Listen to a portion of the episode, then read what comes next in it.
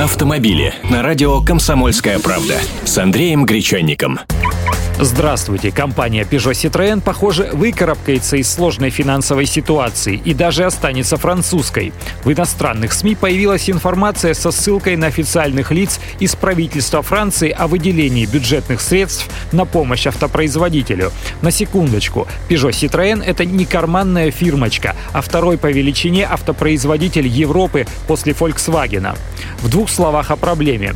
Компания Peugeot понесла в 2012 году убытки в размере 5 миллиардов евро, а в нынешнем году продажи их автомобилей в Европе упали вновь на 12%. Их собственный банк Peugeot Finance практически помещен под контроль государства. Продана и уже реализована французская штаб-квартира, принадлежавшая семье Peugeot.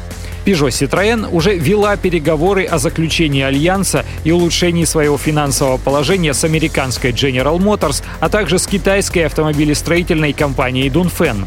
Но пока результата не было. Не исключено, что компания получит от французского государства полтора миллиарда евро, но не в виде материальной помощи, а в обмен на долю в собственности. Другую крупную долю акций может выкупить кто-то еще из сторонних инвесторов, та же Dunfen, например. А семья Peugeot снизит свою долю в акционерном капитале.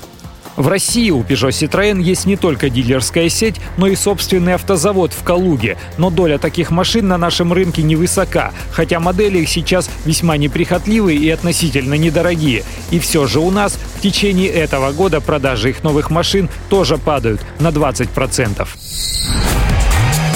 Автомобили с Андреем Гречанником.